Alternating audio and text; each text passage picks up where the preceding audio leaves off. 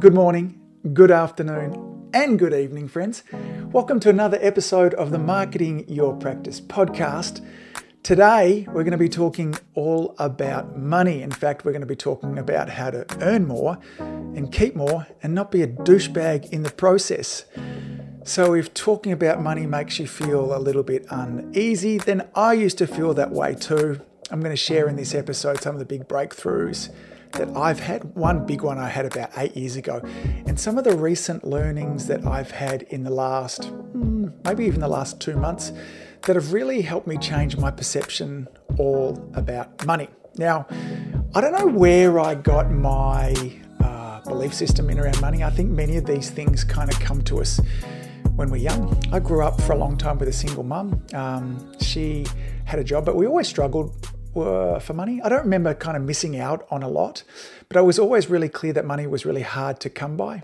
In my later years, when I ended up kind of living with my dad and my beautiful stepmom, they bought a business and it went almost bankrupt, which again reinforced that money was really hard to come by as well. And I bought into the concepts somewhere along the line that people who had money, somehow I thought that they manipulated people, uh, that only really kind of, uh, you know, crooked people ended up with money. And that idea of, I wonder if you've had this too, you know, the love of money is the root of all evil. So I had all these kind of wacky belief systems, which probably were what underpinned why I always found it really difficult to hold on to money. There were times I earned a lot of money when my practice was very busy, but my lifestyle always kind of matched what my income was. So there was not always a lot left at the end of the week, month, year, whatever it was. It wasn't until I was doing a program about eight years ago. It's called Lifebook. Brilliant program. It's a life planning program where Jon Butcher, the developer of the program, he really breaks life down into, I think it was 12 categories. Now, one of the categories he talks a lot about is money and finances.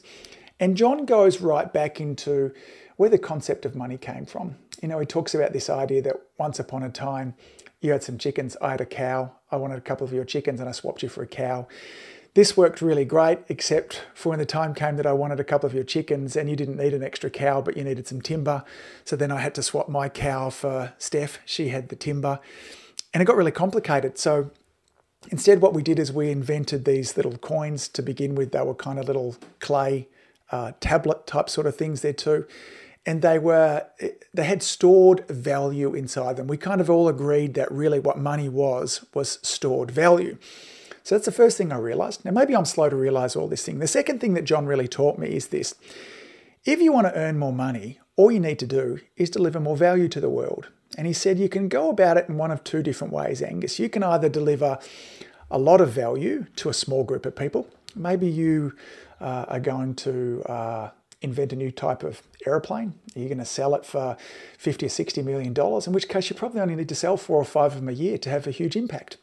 Or maybe what you're going to do is deliver a little bit of value to a lot of people. It's kind of what Bill Gates did. You know, when he got Microsoft on everybody's computer, it was not necessarily an exceptionally expensive product, but he had this on kind of almost every computer going around for a while. That's what, in part, made him the one of the most uh, wealthy people in the world.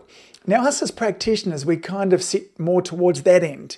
You know, we're not offering uh, billion dollar products. Many of our products don't even cost thousands of dollars. You know, an adjustment might be anywhere between 40 and maybe 100 bucks. If you're a you know, naturopath or TCM practitioner, maybe your consultations are anywhere between 50 and 200 bucks there too. But in essence, what we're tending to do is offering small amounts of value to larger people. So here's some key points I want you to realize so far. We're going on a journey here. Is that all that stands between you and earning more income, having more wealth, getting more money, is you delivering more value to the people in your community, to your customers. And so therefore, all you need to decide is how much value am I going to deliver? A little bits of value to lots of people, or a lot of value to a few people. Now, either's okay. They're both really great strategies there too. Now, I realized this but there was only a key distinction that I learned just recently, and I learned this from my coach, Brooke Castillo. Now, Brooke has a podcast called, well, I think it's the Life Coach School. I've talked about Brooke beforehand. She's amazing. I've never heard anybody speak with such clarity and lightness in around money than Brooke. Um, she's an extraordinary business. She's on her way to earning, her goal is $100 million. And she just talks about money in a totally non douchey way. I love it. It's been very helpful for me as well. Here's the distinction that Brooke really taught me. when it comes to value, See, many of us as practitioners really highly value the care that we give to people. We've seen it change people's lives. And so, therefore, we value health really highly. So, therefore, we think that our community should value it really highly also. And we get confused when they don't come to us in the droves. When it comes to deciding value, you are not the one that decides it, your customers are. So, if your customers don't see what you offer as valuable, you seeing it as valuable is totally irrelevant. So, value is one of those things that's very subjective. Let me give you an example. What's more valuable, a $100 note or a litre of water? Now, you might be quick to jump to think that the $100 note is more valuable, and it might be in some situations, but if you were in the middle of a desert and uh, you happen to be incredibly thirsty, then that litre of water is going to be infinitely more valuable than the $100 is. So, value is very subjective which means there are things that we can do to increase the perceived value. I'm going to talk to you about six of those things in a moment here as well. So I want you to get your head around these concepts, okay? Money and getting more money just means me delivering more value. Me delivering more value to my community, first of all, is not really about what I think is valuable, it's about what my community thinks is valuable. So you've got to be really good at understanding what they want. And then you've got to understand this concept of perceived value. So, Let's talk about six ways that you could increase the perceived value of the care that you deliver. Chiropractor, naturopath, Chinese med practitioner, any kind of health practitioner, any of these things will help you increase the perceived value. The first one is this concept of specialization or authority or expert positioning. Think of it. How much is a standard consultation at your general practitioner? You know, your standard medical doctor. Maybe it's anywhere between 50 and 80 bucks, what it is here in Australia. But if I go to a brain surgeon, you know, it immediately becomes anywhere between five and six hundred dollars. It goes up almost tenfold. And it does that because of this law of specialization. We value specialists more than we value generalists. So therefore, if you want to increase the perceived value of your care, one other way that you would do that is start to position yourself as a specialist. Now, the easiest way to position yourself as a specialist is to narrow your focus. Maybe you can start to position yourself as the fertility expert. So, if you're a naturopath, you get great results with people who have fertility issues. You should start to really focus on that. If you're a chiropractor, you do great results with headaches, posture, digestive problems, you name it. I was chatting to a chiropractor, one of my coaching clients yesterday, who does this extraordinary work with fertility. He gets amazing results with couples who've tried everything until they come to him. He has some really wacky chiropractic techniques. He does some blood work, gets all that cleared up, gets extraordinary results. He's seen in his community as a specialist, gets all these great results. And as a result of that, he can charge more for it too. So, thing number one that you can do if you want to increase the perceived value of your care, therefore deliver more value to your community, is think about specialist positioning. Second thing that you can do is improve customer experience. So, this, at its simplest, could be just about the environment. Think of this for an example. Let's just say that you're at a Michelin hat restaurant, fancy, fancy restaurant, eating this beautiful, beautiful food. But just before you got in there, they had a break in one of their sewage pipes. And not only did the place smell of raw sewage, but it was literally running across the floor. Even though the food might be stunning, the service might be stunning because of the smell and the visuals of the environment, it's going to definitely decrease the perceived value of that meal. Now, hopefully, you don't have raw sewage running through your practice, but when was the last time that you painted the walls? You know, could you do something like offer everybody free coffee? Now, the free coffee might cost you three bucks per person, but maybe you add an extra 10 bucks onto your bill, in which case, you know, the $7 up. We can add lovely little add ons to our services. We can create our environment so it looks like a five star environment. That means that we can charge a lot more without it having to cost us a lot more to deliver. The third way that you can increase the perceived value of your care, this one I find really, really interesting, is simply by raising your fees. By charging more, in many times, what it does, many cases, it increases the perceived value. Let me tell you about a study that came out of Stanford over in the States where they were getting people to drink wine. It was a $5 bottle of wine, and they told the subjects that it was a $5 bottle, and then they also told them it was a $45 bottle. And they did two things. They were looking at their brains. They had some kind of EEG that they were looking at. And then they were also telling them, you know, how much did you like the taste of it? Which one did you think was better? Not surprisingly, those people, even the experts, this is what was interesting, even the wine experts said that the $45 bottle of wine was better, more enjoyable, tasted better, all those kind of things, even though it was the same wine in both of them. But here's what's wild not only did their subjective experience of the wine improve with the increased cost, when they looked at actually what their brain was doing, the enjoyment centers in their brain were way more active, way more firing in the $45 bottle of wine than they were in the $5.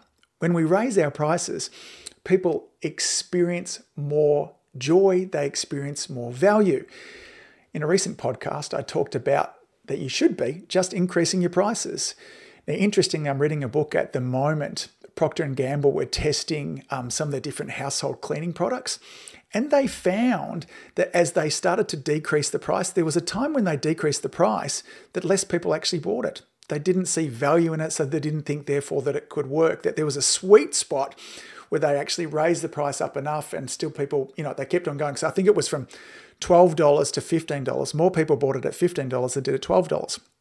So if you want to improve and increase the perceived value of your care, then you can't be charging bottom dollar fees, okay? When we see things as cheap, uh, we expect the value of them to be cheap also. So, in essence, raise your prices, gang, as well. Okay, the fourth thing you can do to improve and increase the perceived value of your care is social proof. At its simplest, that might look like a testimonial if you can do that. But if you can't do testimonials, we can't do testimonials here in Australia. Maybe you look after some famous people, maybe you look after some athletes. I know there's been times I've been in specialists' uh, offices and across their walls, they might have photographs with them with uh, maybe celebrities, athletes, and it really does subconsciously increase the perceived value of the care. So if you look after famous people, have your photo taken with them, stick that up on the wall there too. These type of concepts of social proof really increases the perceived value. Now we see this all the time. No one wants to go to a restaurant that's empty. We always want to go to a restaurant that's got a queue out of it we follow what other people do. And when we see other people doing it, we think that that's a safe decision for us to do it too. So, social proof, testimonials, photos with celebs, those kind of things are a great way to increase the perceived value of your care. Be sure in all your communications, whether it be your websites, the videos that you're making, the blog posts that you're writing, podcasts maybe that you're doing, that you're communicating to people's emotions, not just their logic. Emotions is where people are making decisions, are from where people are making decisions there too. And when we're able to communicate with people's emotions and connect with them, it increases the perceived value of what we're actually offering. If you're one of those fertility experts that we're talking about before, instead of just giving people the logical reason to come and see you, which is they will therefore end up with a baby, we want to talk about the emotional reasons. We want to get them to dive in and imagine what life might be like in the future, taking the kids along to Disneyland, what it might be like to wake up on Mother's Day or Father's Day and have that child come into you with the plate of your breakfast, your warm toast, all those kind of things there too. When we communicate with the emotional side of things, it massively increases the perceived value. Final thing I want you to think about, if you're wanting to increase the perceived value in your care, if you want to increase the value that you're delivering to your community, is decreasing risk. We see this in the time with a money back guarantee. So, at my practice, for instance, we have a six week uh, money back guarantee, which means if any time in the first six weeks, if you're not happy with your care, let us know. We'll give you money back without any questions asked. Um, now, I'm, i think somebody has taken me up on this. I can't actually remember it though, but I feel like there might have been one person that's done this in the last decade since I've had it there as well. But it's a risk reversal. When somebody feels like they're about to outlay a bunch of money, if there's very little or no risk there for them, they're much more likely, much more likely to take stepwards, steps forwards. So, decreasing risk is a great way to increase the perceived value of your care. So, let's summarize all this. Money is just value. If you want more money, then give more value to your community and to your customers. But remember this you're not the one that gets to decide what's valuable, your customers do. If you're wanting to improve and increase the perceived value that you're delivering to your community, think about things like specialization, expert authority positioning. We do that by narrowing our focus. Improve the customer experience. What can you do to make it nicer inside your practice? Can you add things on? Does your place just need a cleanup? Raise your prices. Okay, remember when we lift our prices, we increase the perceived value. Remember the wine story I told you about too. Social proof, testimonials, or photos with you and your famous patients is a great and easy way to do that as well Communicate in emotions, not in logic. And finally, see if you can decrease risk. Now, you might not want to implement all six of these. Some of the overachievers amongst you guys out there will get started on this, but maybe there's one of these that you can get started on tomorrow. Gang, this will help you improve and increase the perceived value in your community, which will help you earn more money. When you have more money, it won't solve all of your problems, but it does increase the impact that you can have and the influence that you can have as well. Now, that's a money chat. Hope you feel really good about it. Wasn't too icky at all, was it? Hope not. Anyway, gang, until next time, thanks for all that you do. Keep saving lives. See you back here real soon. Bye. If you enjoyed listening to this podcast, you have to come and check out the Community Influencer Program. It's my monthly coaching program where we take all this material and I'll work one on one with you to apply, implement, systematize, and help guide you and your practice to the next level. Now, you can join me on over at adiomedia.com forward slash join. That's adiomedia.com forward slash join. I'd love to see you in there.